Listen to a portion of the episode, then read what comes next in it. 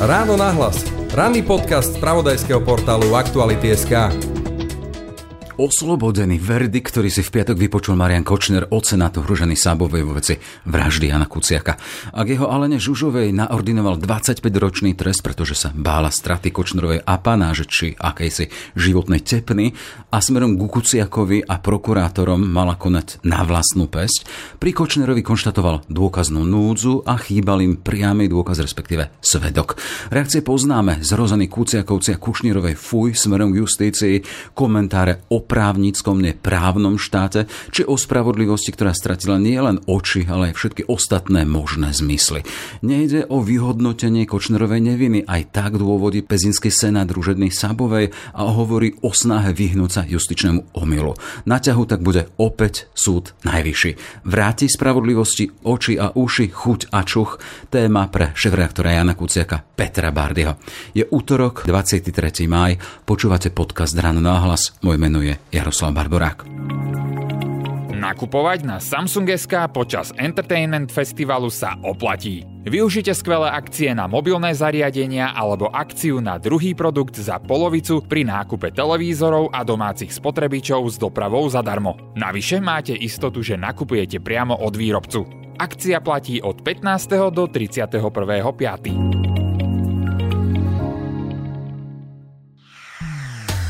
Ráno nahlas. Ranný podcast z pravodajského portálu Aktuality.sk. Ešte raz teda krajina po verdikte, či nový začiatok a Peter Bárdy, šéf-redaktor a politický komentátor portálu Aktuality. Vítaj ráno nahlas. Dobré ráno. Od toho piatkového vynesenia oslobodzujúceho verdiktu pre Mariana Kočina sú to už dni. A chcem sa spýtať, ak by si mal pomenovať stav tvojej mysle, čo nahradilo tú zmes smútku, hnevu a nepochopenia, ktoré si hovoril tesne potom, ako bol vynesený verdikt? Asi je to odhodlanie. Pochopil som, že tento typ e, rozsudku alebo tento typ prípadov asi nebude jednoduché na dokazovanie. Však to vieme už 5 rokov. A potom, ako sme si vypočuli ten oslobodzujúci verdikt, už druhý pre Kočnera, tak, e, tak naozaj som bol z toho veľmi, veľmi rozladený. Ale dnes, e, dnes sa už pozerám na to viac dopredu, lebo som si vedomý toho, že aj keby sudcovia urobili chybu, tak tu máme na to rôzne opravné prostriedky a teraz to bude opäť v rukách Najvyššieho súdu, ktorý prípadnú chybu Senátu špecializovaného trestného súdu môže napraviť. Hm, a čo zmenilo ten tvoj pohľad smerom dopredu? To sú tie dni, o ktorých hovoríš. Jednoducho, na niektoré veci sa treba vyspať, na niektoré veci si treba oddychnúť, možno sa aj poradiť s ľuďmi, ktorí tematike rozumejú viac ako my a jednoducho prijať to, tom sa nedá veľmi čo robiť. Určite nebudem kvôli tomu burcovať ľudí do ulic alebo vykrikovať e, nejaké statusy po sociálnych sieťach, ktoré budú vytvárať e, negatívnu atmosféru spoločnosti. To, to nie je môj štýl.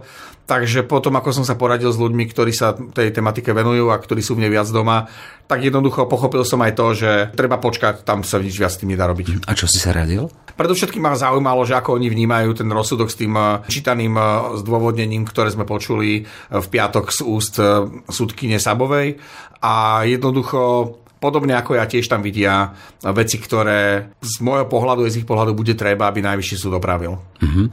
Uh, Poďme jednej citácie. Hej, nie je pre mňa, pre mojich kolegov v aktualitách nič ľahšie, ako napísať, že Kočner má na rukách Janovú krv a že by mal dostať do života. Je to určite ľahké a zrejme je to aj pravda, ale keby sme to napísali a stáli si za tým, bola by to chyba. To je citácia z tvojho komentára z 3. septembra 2020. To bol deň vynesenia prvého rozsudku.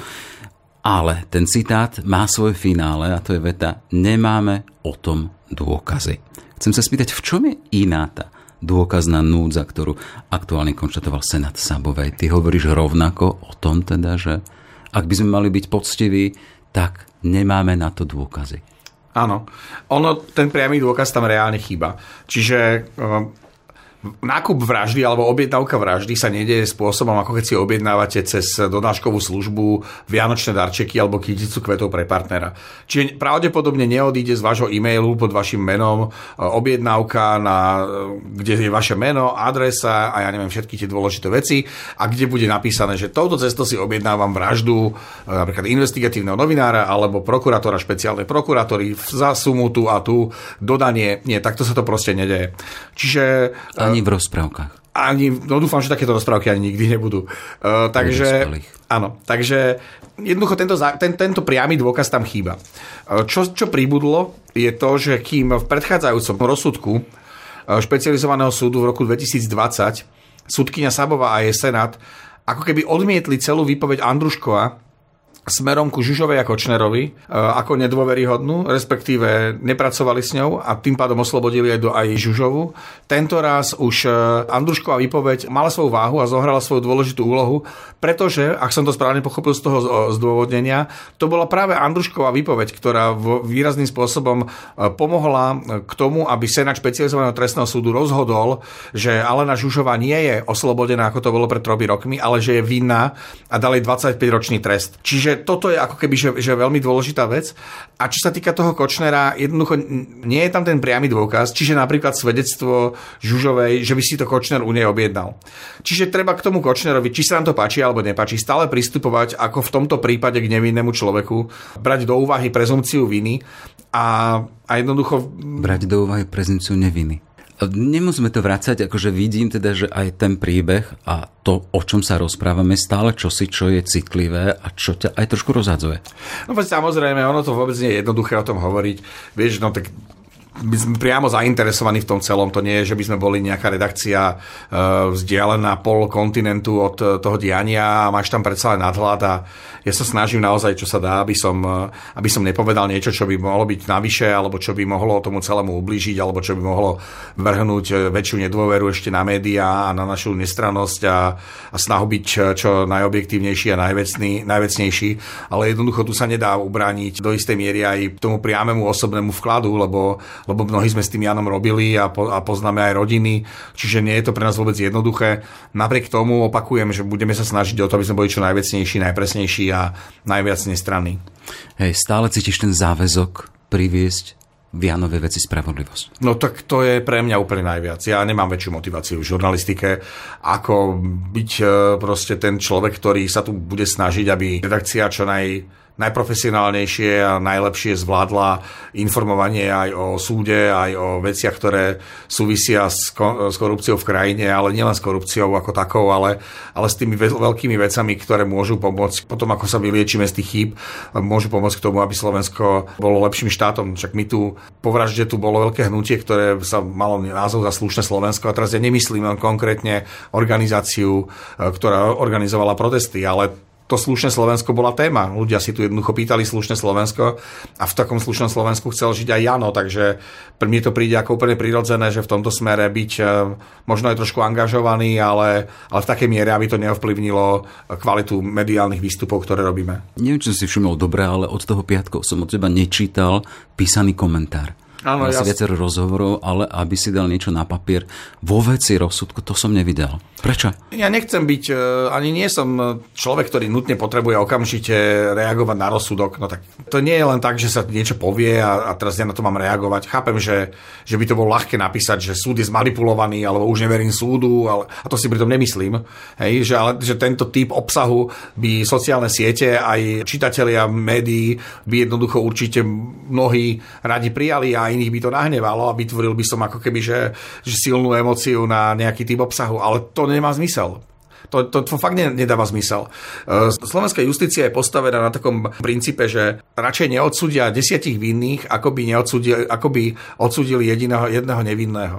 A to sa týka toho, že keď nemáš dostatok dôkazov, tak nemôžeš e, odsudzovať ľudí. Či sú vinní alebo nevinní. To je naozaj o tých dôkazoch. A je to správne, lebo keby sme tu odsudzovali nevinných, alebo vinných pre nedostatok dôkazov, tak by kdokoľvek z nás mohol byť e, postavený pred súd za čokoľvek a odsúdený bez toho, aby, aby čokoľvek spáchal a bez toho, aby tam bol dostatok dôkazov na jeho odsúdenie. Čiže keď chcem komentovať nejaký súd, a nejaký rozsudok, tak je vždy dôležité mať pokope všetky e, náležitosti, ktoré s tým súvisia. Nie len prvotnú emociu, ktorú ten rozsudok môže spustiť.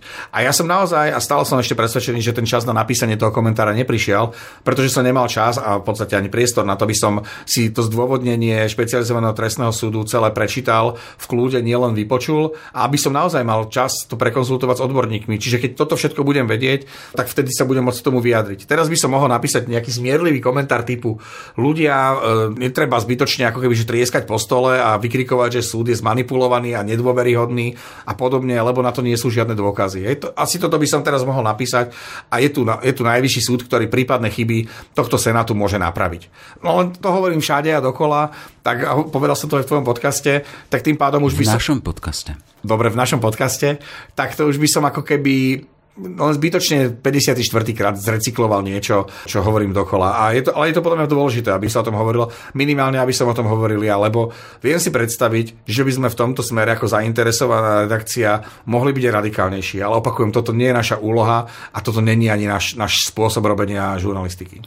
V každom prípade jedna zodpovedná redakcia má povinnosť voči pravde, voči overenej pravde, voči faktom a z tohto pohľadu nemôžem nejakým spôsobom rezignovať ani na komentovanie aktuálnej danej situácie. Samozrejme, vyšli ďalšie komentáre s tým, že ty svojim postojom tieto neznehodnocuješ?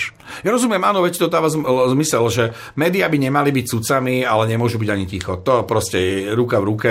Na druhej strane by možno aj sudcovia mohli zísť z toho svojho Olympu trošku dole a sadnúť si e, do štúdií a vysvetľovať novinárom, alebo si nájsť čas na novinárov a vysvetľovať tým novinárom, alebo odpovedať na ich otázky, aby sme možno aj mnohé veci pochopili. Dôveryhodnosť justície sa nebuduje len tým, že sudca buchne kladivom po stole, povie, že vinný a, a dá zdôvodnenie. Jednoducho niektoré veci treba zdôvodniť uh, alebo vysvetliť tak, aby laická verejnosť tie veci pochopila, aby aj ľudia, ktorí... Lebo toto nie je, že, že štát plný právnikov, advokátov, prokurátorov a sudcov. Tu je proste, ja neviem, tak, takmer to je 99,999% ľudí bez právneho vzdelania, ktorí jednoducho nemajú skúsenosti s tým, ako sa vykonáva dokazovanie, ako pracuje súd a podobne. Čiže toto by mali do istej miery novinári vysvetľovať, my sa o to snažíme, ale to by mali po, do istej miery a vo veľkej miere teda, pardon, aj sudcovia podporovať a sudcovia by mali aj vysvetľovať. Čiže sudca by nemal byť izolovaný uh, v zmysle, že nekomunikuje s médiami. Mal by byť izolovaný, čo sa týka tlaku verejnej mienky, aj tlaku médií, ktorý jednoducho minimálne v takýchto prípadoch, ako je prípad vraždy Jana a Martiny, sa deje. Tomu ja úplne rozumiem, ale nemali by byť izolovaní v zmysle, že keď to celé sa ukončí, aspoň teda nejakým verdiktom, hoci nie je pravoplatný, tak by možno mohli zvážiť, že či neprídu e, a nevysvetlia toto aj, e, aj ľuďom e, cez otázky novinárov. Keď hovoríš tie slova sudcov, by nemali byť izolovaní, máš tam aj mentálny obraz konkrétnych sudcov, konkrétneho senátu? A to neviem, to asi vo všeobecnosti platí. Nie je veľa sudcov, ktorí by sa vyjadrovali, vlastne nepoznám takmer žiadneho. Zvyčajne to bývajú emeritní sudcovia, ktorí nejak hodnotia veci a vyjadrujú sa k, k témam, ale málo ktorý sudca, naozaj málo ktorý sudca e, dá rozhovor do médií s tým, že by sa bavil o niektorých z jeho prípadov, ktoré sú, nazvime to, že živé, ktoré ešte, ktoré ešte nie sú uzavreté. Asi tomu aj rozumiem, na druhej strane naozaj tá dôveryhodnosť e, v justíciu a v súdnictvo e, sa nebuduje ľahko a nedá sa robiť jednosmerne, že mala by byť aj ambícia druhej strany možno trošku e, prekročiť hranice svojej, svojej komfortnej zóny a vysvetľovať, vysvetľovať, vysvetľovať. Hej, aktuálne sa bavíme o konkrétnom prípade, o konkrétnom verdikte konkrétneho senátu. Očakáva sa aj na to písomné zdôvodnenie. Chcem sa spýtať, či máme v redakcii ambíciu dať priestor napríklad súdkyni Sabovej, aby mala priestor svoju úvodzovkách spravodlivosť vysvetliť, aby sa aj zdala a javila ako spravodlivá. Ja budem prvý, ktorý na to budem apelovať, aby sme ten priestor dali. Aj keby sme na tým teraz neuvažovali, pokiaľ súdkynia Sabová alebo kdokoľvek zo Senátu bude mať ambíciu to vysvetliť a vysvetliť to cez aktuality, tak ja budem k tomu absolútne otvorený, pretože to je pre mňa principiálne veľmi dôležité myslím si, že to je aj, aj profesionálne dôležité a je to aj správne. Jednoducho, tak isto ako, ako súdny stav, tak ani médiá nemôžu byť e, uzavreté v nejakej vlastnej bubline mysliaci, že jediné, čo si myslíme my, alebo správne iba to, čo si myslíme my. To tak proste nefunguje vo svete a zdravá konfrontácia s odborníkmi môže pomôcť veci. To nemusí byť e, vôbec na škodu pred sebou mám šéf-redaktor jedného týmu analytikov a aj teda e, investigatívnej zložky, ktorá pracovala veľmi intenzívne počas toho, ako sa vyšetrovalo na dôkaznej situácii samotnej trémy alebo trímy. Aktuálne sa v tomto aktuálnom verdikte hovorí o tom teda, že tento senát Družený Sabovec nesplnil akúsi úlohu od Najvyššieho súdu, ktorý dal za úlohu zanalizovať a vyvodiť závery práve z tejto trímy. Keď zacitujem správach medzi Kočnerom a Žužovou, nie je podľa sa na to žiadna komunikácia ani indícia, že by si Kočner objednal vraždu. Rezignovali aj na veľkú analýzu jazykovedného ústavu, ktorý hovorí o tom, že tam sú šifry. Chcem sa spýtať, ako sa môžeme postaviť k tomu a poďme, ako to vidíte vy, ktorí ste analyzovali jednotlivé správy medzi dotyčnými? No je to pre mňa sklamanie, samozrejme, tak rozsudku Najvyššieho súdu, ktorý rozhodol o tom, že špecializovaný trestný senát e, alebo senát špecializovaného trestného súdu musí prihliadať aj na tú komunikáciu medzi Kočnerom a Žužovou ako na komunikáciu šifrovanú tak som predpokladal, že už nebude stať nič v ceste spravodlivému verdiktu, alebo no, ne, ne, možno, že nechcem radšej požiať slovo spravodlivý, lebo ja neurčujem to, čo je spravodlivé, ale verdiktu, ktorý by mohol usvedčiť Mariana Kočnera a nie len Alenu Žužovu, pretože ja tam tie veci vidím. Keď som si to prečítal viackrát, tú trímu, keď sme to čítali v redakcii, keď to čítali moji kolegovia, keď som sa o tom rozprával s analytikmi aj z iných médií, respektíve z inštitúcií, ktoré nemajú e, mediálne pozadie alebo nie sú mediálne, tak e, jednoducho všetkým to z toho vychádza, že tam Kočner so Žužovou si píšu o objednávke vraždy a o vražde Jana Kuciaka. To je proste tam.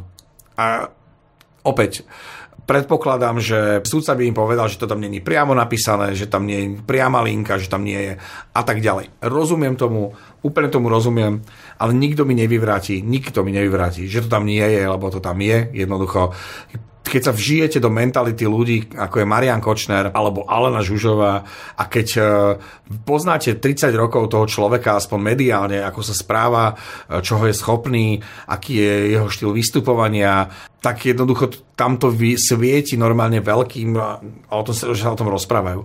Aj keď e, súdkynia Sabová hovorila o tom, že Alena Žužová bola, bola platená alebo dostávala príspevky mesačne tu apanáž od Kočnera, urobila to sama za seba, tak z čoho to mala zaplatiť tá Alena Žužová? Hej?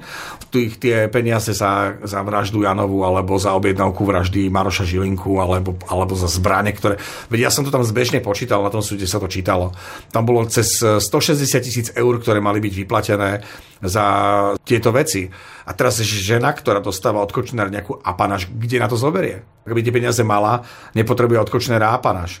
My sa tu teraz rozprávame, alebo existujú tu špekulácie, že či bude Žužová svedčiť proti Kočnerovi, aby si znížila trest, alebo aby, aby nedostala do živote prípadne, alebo či sa dohodne potajomky, a to je čistá špekulácia s Kočnerom, že bude mlčať a ten pomôže k tomu, aby ďalej živil jej dceru.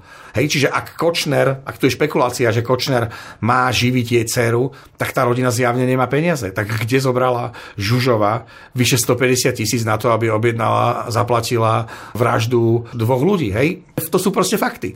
Čiže keď e, toto všetko si človek e, pospája a keď píše Alena Žužová e, tú, tú 50 s tou lepkou a sun, čo vyzerá ako, čo, čo vlastne je zrejme, že 50 tisíc za vraždu, Kočnerovi, tak to není odkaz nezainteresovanému človekovi. Prečo by človek, ktorý objedná za seba niekomu vraždu, píše tej osobe, pre ktorú to má objednať a tá o tom akože nevie, tá je mimo obliga, prečo píše tú sumu 50 tisíc?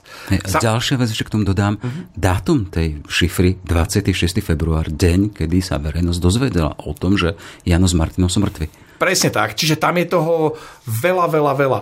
To, to je to, čo ma znepokojuje a to je to, prečo nechcem ako keby zatiaľ písať komentár, komentovať to a mať nejaké ako keby že drsné vyjadrenia smerom na verejnosť, pretože ešte si chcem naozaj počkať na to zdôvodnenie, ale opakujem, toto všetko nemusí automaticky znamenať, že súdkynia Sábová je nedôveryhodná, alebo že, to, že, ten, že ten senát je zmanipulovaný, alebo že by ona sama robila pre nejakú temnú silu z pozadia, že by si ich kúpil Kočner. To môžu byť chyby. To vôbec nemusí byť tak, že, že poďme teraz vymeniť senát, aby senát dosiahol nami požadovaný výsledok. Nech senát dosiahne taký výsledok a nech, dá taký verdikt, aby to bolo spravodlivé, ale zdôvodnené, aby sme tomu verili.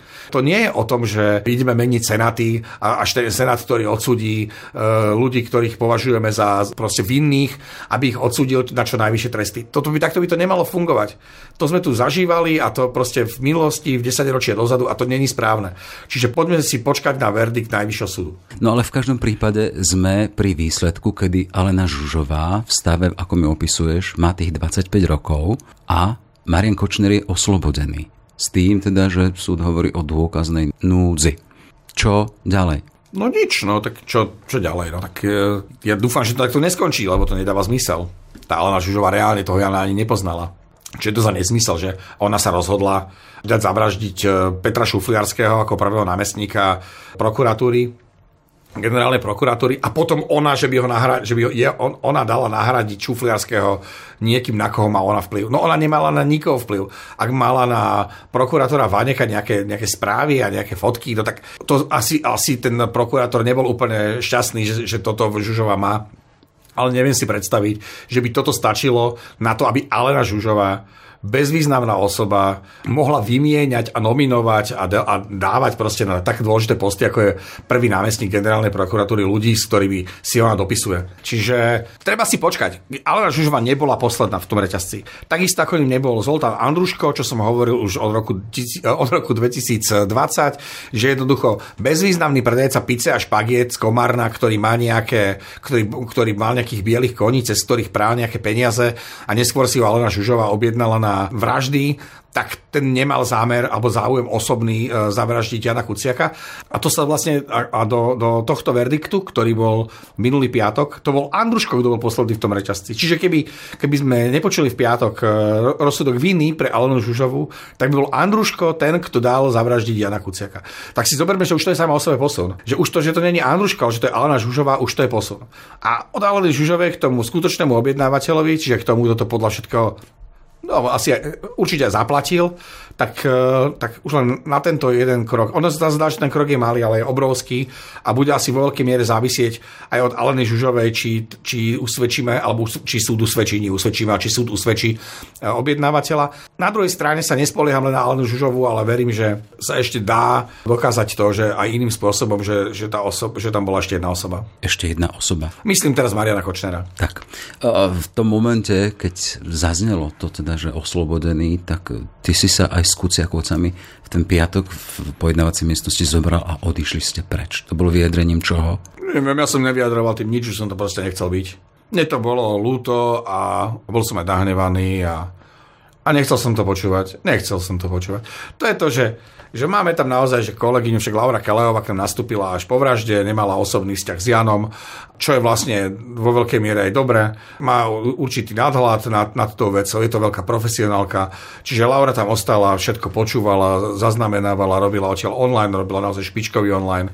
A ja som mohol odtiaľ odísť a mohol som sa myšlienkami aj prítomnosťou venovať e, niečomu, nie že niečomu inému, ale mohol som si to nechať rozoberať v hlave, mohol som si možno aj vyfiltrovať tie prvotné emócie priamo s Kuciakovcami a s.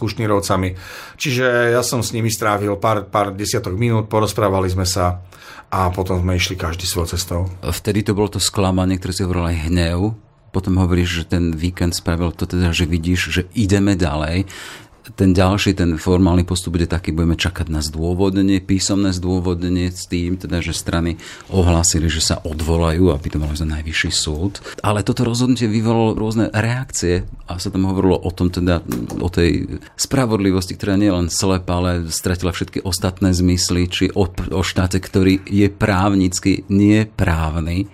Chcem sa spýtať, čo s týmto? Čo sa s týmto dá spraviť, aby sa to zmenilo? V prvom rade si treba uvedomiť, že rozsudok v jednom prípade nerobí uh, systém spravodlivejším. Čiže uh, ja som to napísal aj v piatkovom komentári pred tým uh, súdom, že spravodlivý verdikt v prípade vraždy Jana Martiny urobí Slovensko o niečo spravodlivejším, ale to nie je ten to, to, to je jediné, čo, čo to vytvára. Ehm, mne tam skôr chýba dôvera v súdnictvo a dôvera v justíciu ako takú. A tá tiež nemusí byť len e, postavená na veľkých prípadoch. Aj keď tie veľké prípady sa vždy tešia mediálne väčšej pozornosti a, a ľudia ich viac sledujú, milióny ľudí, lebo to naozaj nie sú že tisíce, ale milióny ľudí za posledných 30 e, rokov mali možnosť e, skúsenosti so slovenskou justíciou a ča, často, často sa dôvera buduje na osobných skúsenostiach. Čiže keď niekomu, keď niekto mal, ja neviem, dopravnú nehodu a súd, alebo boli tam súdne prieťahy, keď sa dlho čakalo na, na, na vyjadrenia súdu, keď ten rozsudok nedopadol tak, ako ľudia očakávali. Toto všetko buduje do, do veľkej miery dôveru v ten systém spravodlivosti a justície. Čiže vo veľkej miere, ale to sa vracia možno k tomu, čo som hovoril, že musíme viac dôverovať systému justície, ale systém justície musí byť otvorený smerom k verejnosti. Štát musí nastaviť všetky pravidlá a všetky povinnosti tak, aby súdy boli kontrolované a kontrolovateľné. Nemusí to byť zo, zo, zo, štátnej, zo strany štátu. To je tak, to bola taká debata si to pamätám v roku 2020 po voľbách, eh, niekedy v lete, aj na jeseň, že či by ministerstvo spravodlivosti malo kontrolovať eh, súdnictvo a súdy a, súdcov, alebo či to necháme, na, necháme ako spoločnosť na súdnu samozprávu. Uh, myslím si, že aj súdna samozpráva si vie v tomto smere poradiť, ale mala by si vedieť poradiť a mala by to robiť. Ča, kde už vidím akože posun, čiže tam už to oproti dobám uh, spred 2020 roku je obrovský, obrovský posun.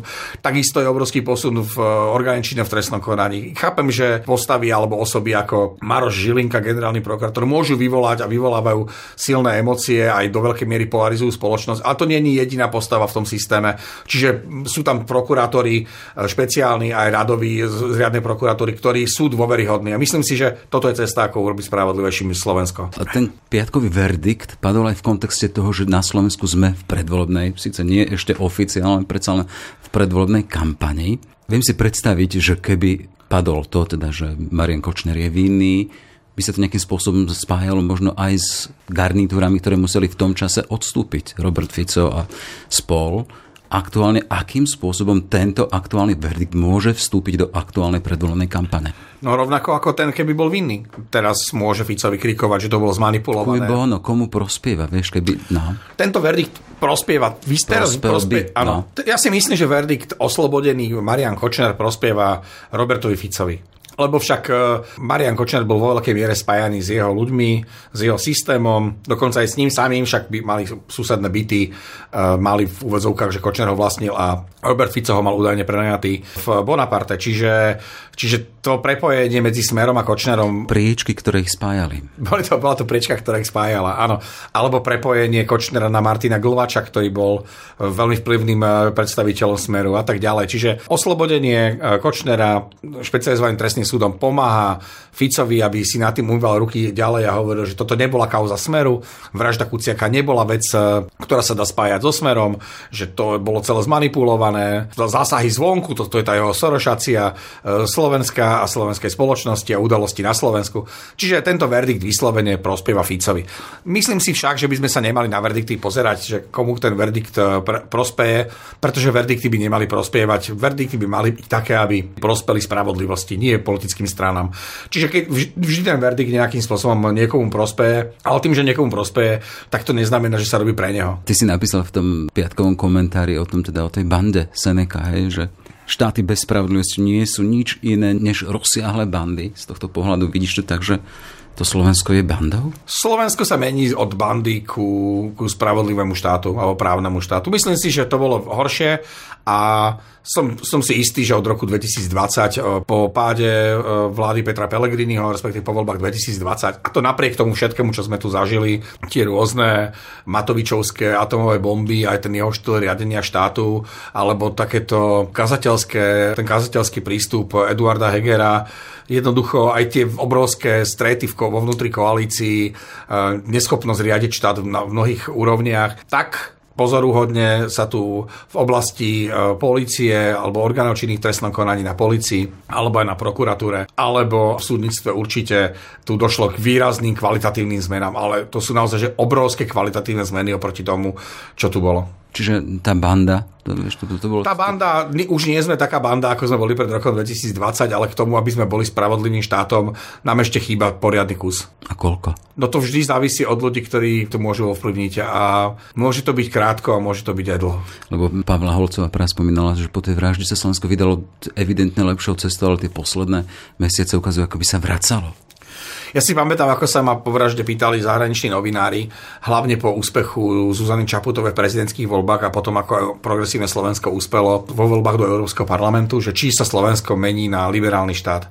A mne to prišlo také strašne smiešné. Hovorím, že to by som si nedovolil povedať, že vôbec, vôbec tieto voľby ani prezidentské. Prezidentské voľby boli voľbami, ktoré nie sú o ideológii, ale boli, boli o kandidátoch. A európske voľby sú pre také nízke percento ľudí, že tam naozaj môže uspieť aj strana, ktorá má poslušný v úvodzovkách alebo zodpovedný e, elektorát, ktorý tam jednoducho príde a odvolí to, lebo chápe, že je dôležité mať v Európskom parlamente kvalifikovaných a kvalitných ľudí. No a v tých riadnych voľbách, tých veľkých voľbách parlamentných, tam už to je o emóciách. Výrazne väčších, ako sú emócie vo voľbách do Európskeho parlamentu. A tie emócie môžu byť často pozitívne, ale častejšie bývajú negatívne. Čiže či je Slovensko, že do akej miery sa Slovensko mení k lepšiemu, to vždy závisí od emócie, ktorú aktuálne prežívame. Keď tá emócia je pozitívna, že poďme Slovensko meniť k lepšiemu, čo komentovala Pavla Holcova, tak samozrejme, že to bola zmena k lepšiemu, ale už tu prevládajú úplne iné emócie. Od emócie, keď sa ľudia hádali a nenávideli kvôli očkovaniu, po emócie, že či ideme pomáhať Ukrajine, alebo či ešte vôbec Ukrajincov budeme držať na Slovensku, alebo či ich vrátime na Ukrajinu, alebo či by nemali odísť zo Slovenska. Čiže Slovensko je, je krajina, ktorej verejná mienka je postavená vždy na posledné silné emócii. Aktuálne na sociálnych sieťach je ako takým refrénom, teda keď sa to bude vyvíjať takýmto spôsobom, zbalíme a ideme, mladí. Čo teba drží na Slovensku? Čo teba drží tej komunite novinárov, profesionálov, ktorí by mali nejakým spôsobom to Slovensko zásobovať overenými, pravdivými, na faktoch držiacimi sa skutočnosťami? To je dobrá otázka. Ja si myslím, že tam je viacej tých vecí. Ten prvý je, že môže sa to zdať ľuďom, ktorí ma nemajú radi alebo ktorí nesúhlasia s mojimi názormi ako hlúposť, ale som naozaj vlastenec. Proste som vlastenec a myslím si, že budem užitočnejší Slovensku doma, ako keby som pracoval niekde v zahraničí, že tu som proste užitočnejší. Tak hneď mi padol pohľad na tvoju hruď s tričkom krásnym San Oliver, vlastenec San Oliver. Áno, áno, áno. Čiže to je vlastníctvo iného typu, nie s tými... Nie, ja sa nepotrebujem no, brandovať proste vlajkami, znakmi mm-hmm. a a vlasteneckými sloganmi, že moje vlastníctvo vo vnútri nie, na, nie, nie na, na vonok. A dávam ho, skôr sa snažím ho prezentovať eh, svojou prácou ako, ako nejakými sloganmi a vizuálnymi prostriedkami. Ďalšia vec je tá, že si myslím, že tu treba ostať, aby som aj iní ľudí presvedčil, aby tu ostali. Lebo keď všetci odídeme, tak kto tu ostane? Ostane tu už len tí, ktorý, o ktorých si myslíme, že by, že by nemali riadiť krajinu a že by ich názor nemal byť väčšinový, ale, lebo by z toho Slovenska nebola lepšia krajina, možno by bola horšia. E, ďalšia vec je, že keby som odišiel, tak oslabím rady tých, ktorí tu ostanú. To je tiež nefer. Hej, že vždy tu niekto ostane a čím nás tu bude viacej, tak tým budeme silnejší, aj keď možno budeme v e, oslabení. Takže myslím si, že keby som odišiel, tak oslabím tých, ktorí, ktorí tu ostanú. Aj mám tu rodinu, takže to je tiež jeden z vážnych dôvodov. Teraz ja neodsťahujem moju mamu a všetkých e, z rodiny, ktorých mám rád, len preto, aby som s nimi mohol byť niekde inde. To je ťažké. Ja si, a nemyslím si ani, že je doba, kedy by som mal, kedy, kedy mám uvažovať nad odchodom. E, ťažké doby e, boli iné a viem si predstaviť, že ľudia, ktorí odchádzali v naozaj ťažkých dobách, na to mali naozaj silné dôvody.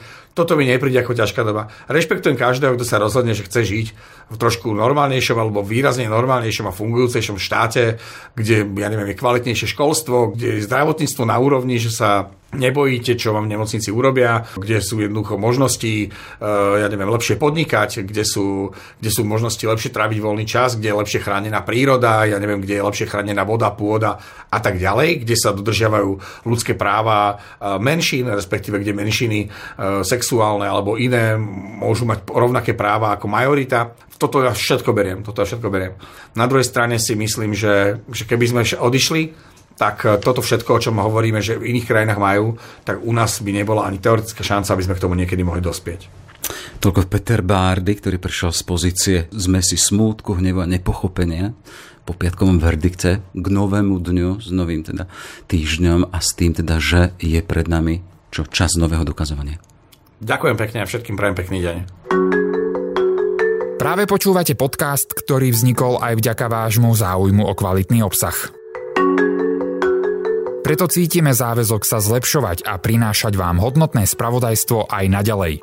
V našom poslaní nám pomôžete vyplnením krátkeho dotazníka spokojnosti a ako poďakovanie 10 z vás získa predplatné na 3 alebo 6 mesiacov zadarmo. Ďakujeme, že nás čítate, pozeráte, počúvate. Všetky podcasty z pravodajského portálu Aktuality.sk nájdete na Spotify a v ďalších podcastových aplikáciách.